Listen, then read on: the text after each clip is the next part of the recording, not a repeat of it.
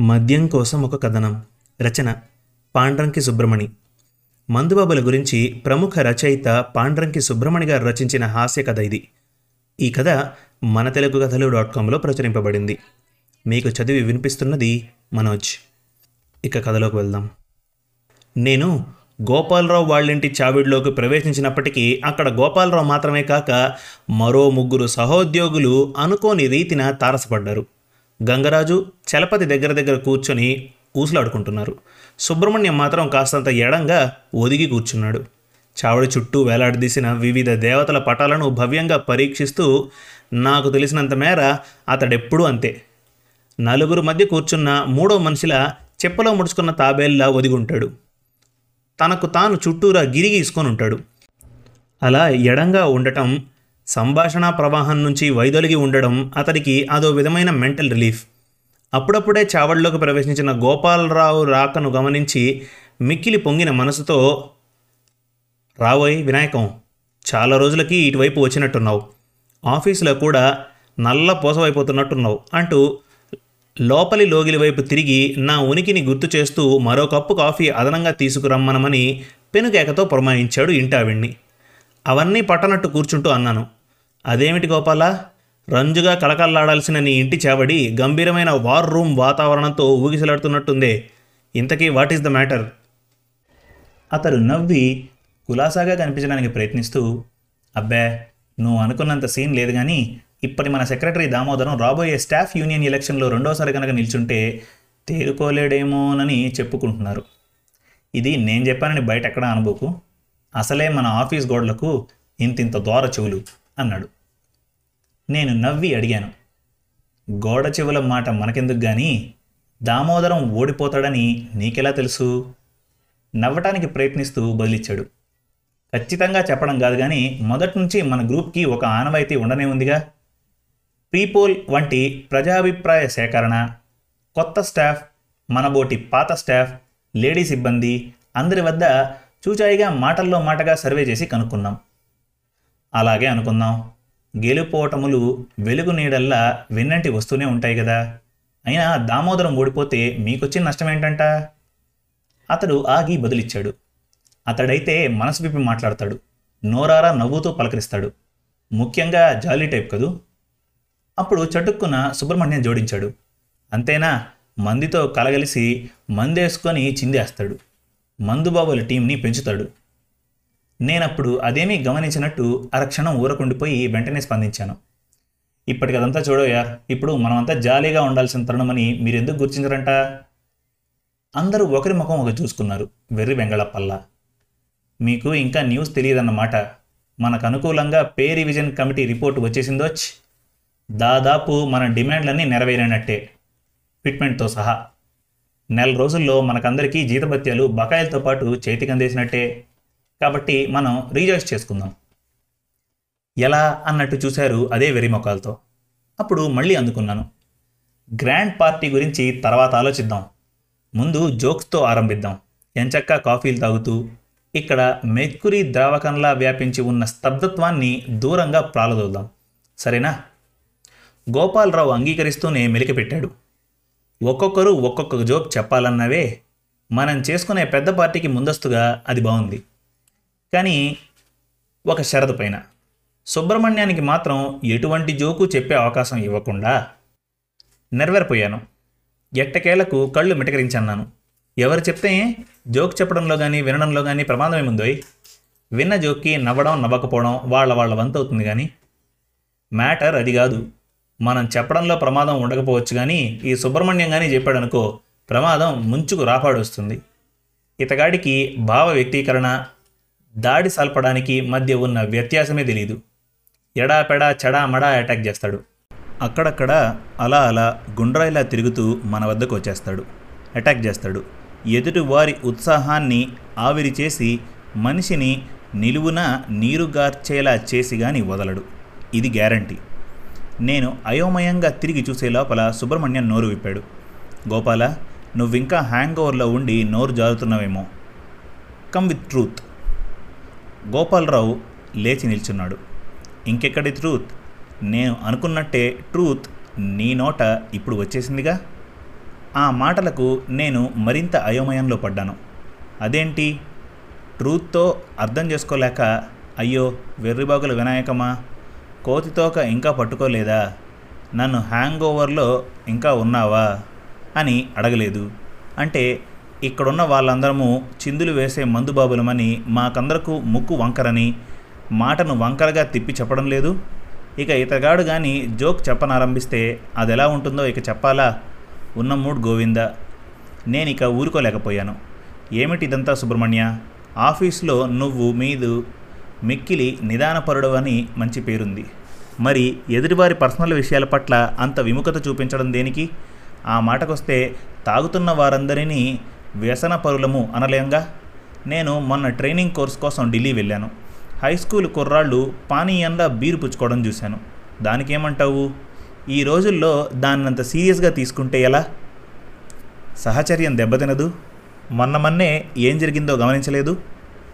సుబ్రహ్మణ్యం అదేమిటన్నట్టు కనుబొమ్మలు ఎగరేసి చూశాడు. టీవీలో ఊరంతా చూసిందేగా? లాక్డౌన్ సడలించిన తర్వాత బెల్ట్ షాప్ తెరిచిన తర్వాత వీధులంతా ఒకేసారి కోలాహలంగా తయారవలేదు. ఒకతను పెద్ద సైజ్ సారా బాటిల్ నెత్తిన పెట్టుకొని సంతోషంతో ఎలా చిందులు వేశాడో మనం చూశాంగా. వాళ్ళ సంతోషాన్ని నువ్వు పంచుకోనవసరం లేదు. వాళ్ళ ఆనందానికి కారణం గుర్తించాలిగా. అప్పుడు సుబ్రహ్మణ్యం స్పందించాడు. నువ్వు చెప్పడం పూర్తి చేసావుగా ఇక నేను చెప్తాను విను. తాగుడుని డిస్లైక్ చేసేది ఒకానొకప్పుడు. ఇప్పుడు అలా కాదు. రాను రాను తాగేవారిని చూసినా అంతే అసహనానికి లోనవుతున్నాను. వాళ్ళ వల్ల ఎన్నో ప్రమాదాలు అపార్థాలు అనర్థాలును అందుకే బంధువులు ఎవరైనా సహోద్యోగులైన మందు హ్యాంగ్ ఓవర్లో ఉంటూ ఇంటి వాకిటి వరకు రాకూడదని బాహాటంగా డంకా బజాయించాను. ఆ మాటతో నాకు కంగు తిన్నంత పనైంది. నేను సహితం? అప్పుడప్పుడు నలుగురితో నారాయణ అన్నట్టు మందు పుచ్చుకోవడం కద్దు? కానీ మందుని మందుబాబుల్ని ఇంతగా చేదరించుకునే వ్యక్తిని నేను ఇప్పుడే చూస్తున్నానేమో. ఓరు నాయనో ఇటువంటి వాడితో పెద్ద తంటాయే.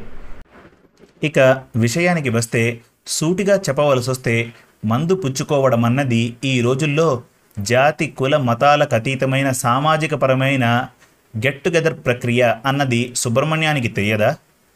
నాలో ఉన్న పళాన అలజడి పెలుబికింది.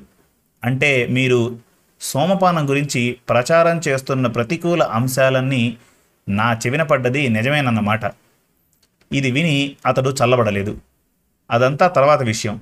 నువ్వు లేవదీసిన మొదటి పాయింట్కి పూర్తిగా బదులివ్వనే లేదు. నన్నది పూర్తి చేయనియ్యి నెత్తిన పెద్ద బాటిల్ ఒకటి పెట్టుకొని ఒక మందుబాబు గెంతులు వేస్తూ చిందులు వేస్తాడన్నావే. ఆ తర్వాత ఏమైందో తెలుసా? ఏమీ కాలేదన్నాను.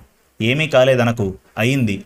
ఆడుతూ పాడుతూ వెళ్తున్న ఆ మనిషికి ఏమైందంటే కొద్ది దూరం వంకర టింకర డ్యాన్స్ చేస్తూ వెళ్ళి తనకు తాను తడబడి పక్కనున్న నల్ల కాలువలో బోర్లా పడ్డాడు. ముక్కు విరగొట్టుకున్నాడు నెత్తిపైన పెట్టుకొని ఊరేగిన బాటిల్ విరిగి ముక్కలైంది. ఇది బొమ్మతో సహా దినపత్రికలో పడింది. అది నేను కట్ చేసుకొని ఉంచుకున్నాను. చూడాలంటే మా ఇంటికి రా చూపిస్తాను. నేనేమీ అనలేదు. ఇప్పటి స్పీడీ ప్రపంచంలో ఇటువంటి చాదస్తపు మనుషులతో ఎలా వేగేది? తాగుడుకు అలవాటు పడ్డవాడి మెదడు క్రమక్రమంగా పాడై పుచ్చిపోయి చివరకు మతి చెడి నడి రోడ్డున తిరిగి తిరిగి బ్రతుకు చాలిస్తాడని చెబుతుంటాడట ఈ పాతకాలపు మేధావి. ఇటువంటి వాడితో ఏం చెప్తే ఏం ప్రయోజనం? తూగుతున్న వాళ్ళందరూ తాగుబోతులు కారని వాళ్ళను ఎత్తి ఎత్తిన వెంటనే వ్యసన పరులు అనకూడదంటే ఇతగాడు ఒప్పుకుంటాడా? ససేమిరా ఒప్పుకోడు విరుచుకుపడతాడు. ఇక వాతావరణంలోని టెంపోని తగ్గించి మాట మార్చడమే మంచిదనుకుంటూ పెదవి విప్పే లోపల అతడు చటుక్కున లేచాడు. ఇక బాత్ కథం నేను ఇక కదులుతాను అంటూ లేవబోయాడు సుబ్రహ్మణ్యం. నేను ఊరుకోలేదు. ఇప్పుడిప్పుడేగా మిత్రుల మధ్య ఒక ఒప్పందం కుదిరింది. దాన్ని ఉల్లంఘించి వెళ్ళిపోతానంటే ఎలా? దాని ప్రకారం నువ్వు నీ వంతు జోక్ ఒకటి చెప్పి తీరాలి. నా మాట విన్నంతనే చలపతి తుల్లిపడుతూ లేచొచ్చాడు. నువ్వు మరీనయ్య వినాయకం. రోడ్డున పోయేదాన్ని అందుకొని ముక్కుకి రుద్దుకున్నట్టుంది నీ వాలకం. వాడు దేని గురించి జోక్ చెప్తాడు? మళ్ళీ అదే తంతు. తాగేవారిని కక్షతో ఎడాపెడా అటాక్ చేస్తాడు. మాతో పాటు నువ్వు కూడా చిన్న బుచ్చుకొని ముఖం వేలాడి తీసుకొని ఇంటికి వెళ్ళాలి. ఇది మనకు అవసరమా? నేను ఊరుకోలేదు. సుబ్రహ్మణ్యాన్ని ఉద్దేశించి అన్నాను ఈ ఒక్కసారికి ఘాటుగా కాకుండా చాలా మైల్డ్గా చెప్పాలి సుబ్రహ్మణ్య. ఆహ్లాదకరంగా ఉండాలి. సుమధురమైన అందమైన ఆడదాని శ్వాసలా ఉండాలి. నవ్ యువర్ టైం స్టార్ట్స్ ఒప్పందం అన్నావు కాబట్టి దానిని మిత్రులందరూ పాటించాలన్నావు కాబట్టి నాకు తెలిసిన జోక్ ఒకటి చెప్తాను. నా మిత్రుడి మేనమామ ఒక ఆయన ఉన్నాడు. ఆయన పైన తరచుగా ఫిర్యాదులు మాటి మాటికి కంట్రోల్ తప్పిపోతున్నాడని పనికి ఎగనామం పెట్టేస్తున్నాడని దీనివల్ల అత్తామామల మధ్య తరచు గొడవలు. అందుకని అత్తయ్య పోరు పడలేక కొత్త రకపు సైకిల్ ఒకటి ఇంటి వాకిట పెట్టాడు వాళ్ళ మేనల్లుడు. మామయ్య ఇక నుంచి నువ్వు బైక్ కానీ స్కూటీ కానీ ఉపయోగించకూడదు. ఎందుకంటే మీరు పట్టు తప్పిపోతున్నారు. దానికి కారణం మీకు బాగానే తెలుసు.